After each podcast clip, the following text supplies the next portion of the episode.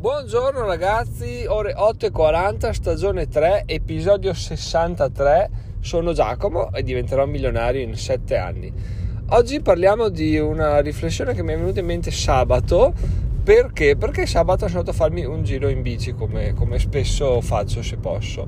E mm, è una cosa che volevo parlare lunedì, però lunedì c'è lunedì investimento, quindi ho deciso di mantenere questa questa scaletta e poi ovviamente invece che parlarne martedì me ne sono dimenticato, ma ne parliamo oggi.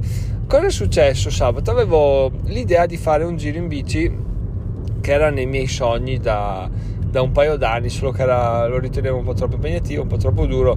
Stiamo parlando di circa 100 km con un dislivello di 1600-1700 metri, una cosa del genere per chi, per chi se ne intende in sostanza. E cosa è successo? Allora, boh, l'ho programmato il lunedì, martedì, ho iniziato a guardare un po' le mappe, capire un po' il meteo, eccetera, eccetera. Boh, si fa si fa, si fa.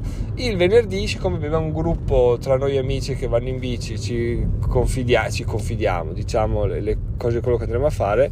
E mm, ho detto, guardate ragazzi, vado a fare questo giro qua. E il mio amico mi fa, guarda che sei scemo, cioè è durissimo, eh? cioè, non so se, come pensi di poterlo fare, perché guarda che è veramente impegnativo, è qua e là, poi vai, ah, mi fa, vai su Komoot che è un programma per, per ti dà dei dati per i giri in bici, cercalo, vedrai che è difficile, bon, vado su Komoot, cerco e mi dava tipo dati assurdi come eh, oltre 100 km e oltre 2000 metri di dislivello.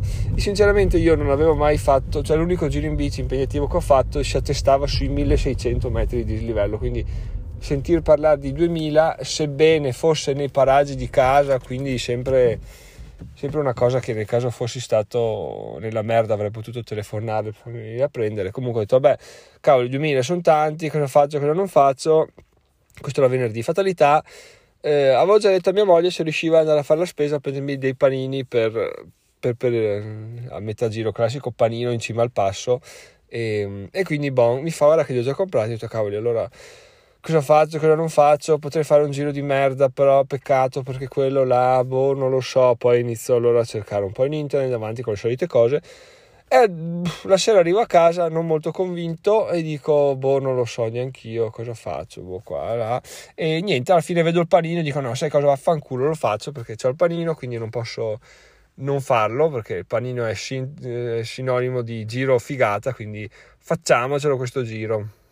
Tra l'altro il mio amico continuava a soffiare sotto dicendo che cavoli guarda che la, la, strada che devi fare per arrivare al passo è dura, è brutta, è tutta sconnessa, è molto trafficata, poi il passo è durissimo quindi non so se ce la farai, io l'ho provato, è molto duro eccetera eccetera, poi arrivi in cima, poi devi scendere, c'è freddo, beh, tutta una, una, una, roba assurda no? delle persone che, che, che, tirano indietro e allora ho detto vabbè io vado lo stesso, ah, sono andato eh, eh, storia, co- storia, breve, facciamola, ho fatto, tornato contentissimo, anzi si poteva anche fare di meglio, ma sono andato col freno a mano tirato perché, perché appunto avevo questa, questa mentalità instillata, il fatto che fosse una cosa impossibile per me, il fatto che fosse durissima e tutta una serie di cose che fino a giovedì non avrei mai pensato e da quando ho chiesto consiglio mi sono confrontato è venuto fuori un, un disastro no? cioè cose infattibili eccetera eccetera quindi ho detto veramente, cioè, devo parlare nel podcast perché questa cosa come nella vita di tutti i giorni può,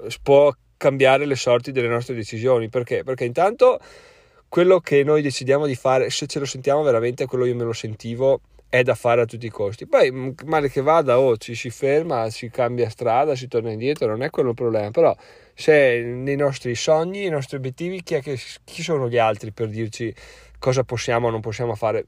Possono darci volentieri dei consigli, tipo dire guarda, quella strada evitala, fai quella perché è così, magari parti piano perché poi aumenta la pendenza, eccetera, eccetera. Però dire no, non farlo non ha, non ha nessun senso, anche perché cosa più importante che mi ha fatto veramente strano è il fatto che alla ho finito, gli faccio guarda che sì, non era così male la strada per arrivare al passo, mi fa, sì, no, ma quella io in bici non l'ho mai fatta, ma allora cosa cazzo parli? Cioè, di cosa stiamo parlando? Eh, io sono arrivato fin sotto in macchina, la strada mi sembrava non molto bella, quindi pensavo che in bici fosse ancora peggio. Ma che cazzo? Allora gli ho detto: Ma scusa, ma perché mi hai detto di non farlo se non l'hai fatta neanche tu in bici? E, e niente, questa cosa qua è incredibile come.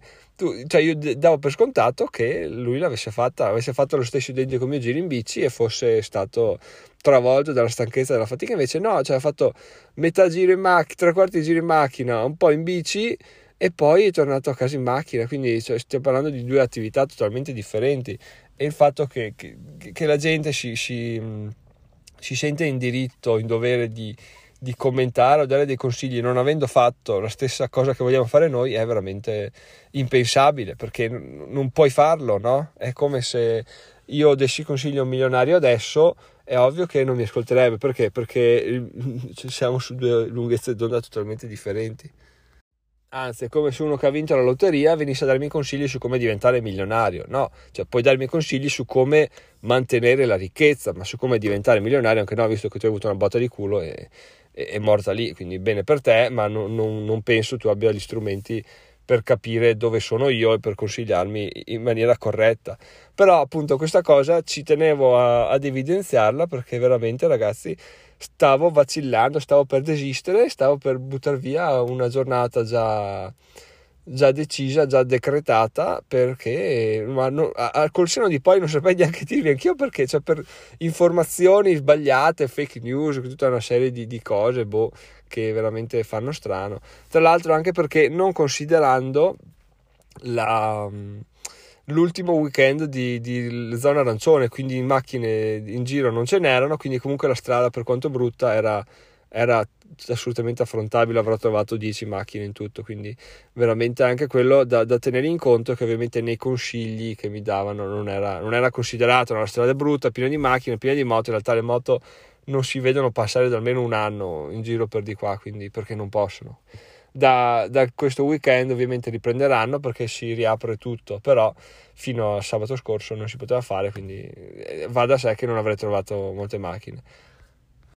Cosa ci lascia questa, questa discussione? Ci lascia il fatto che quando qualcuno ci dà dei consigli, la prima cosa da fare è assolutamente informarsi in maniera diretta o indiretta se questa persona ha fatto la stessa cosa che abbiamo fatto noi e soprattutto se ha eh, ottenuto i risultati che vorremmo ottenere noi, perché se ha fatto la stessa cosa e non ha avuto i nostri risultati, c'è qualcosa che non va, no? Cioè ci, ci dà aver senso se ci dà dei consigli per, per, arrivare ai nostri risultati. Se lui magari si è arreso a metà, mh, il consiglio che mi dà mi può interessare fino a un certo punto, sicuramente utile, ma forse non è quello di, del quale ho bisogno.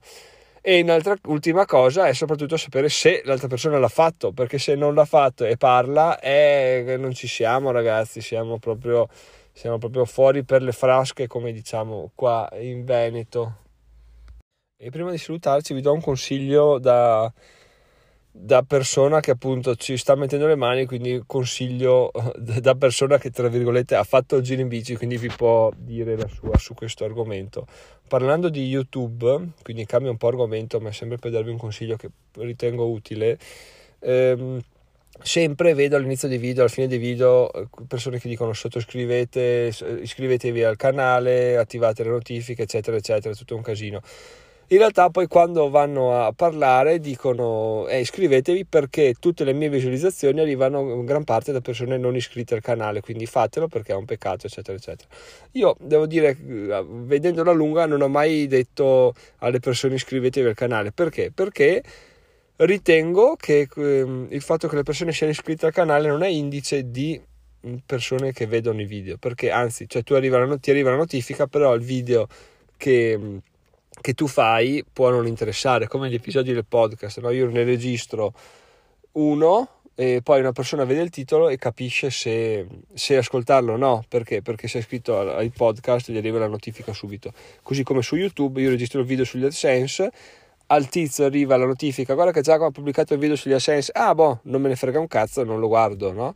Mentre qual è la cosa veramente importante? È la ricerca, perché ad esempio vi posso dire che le visualizzazioni dei miei video arrivano per la gran parte da, dalle ricerche, dal 71,1% arrivano dalle ricerche di YouTube e il 16% dal canale, da, dalla pagina del canale.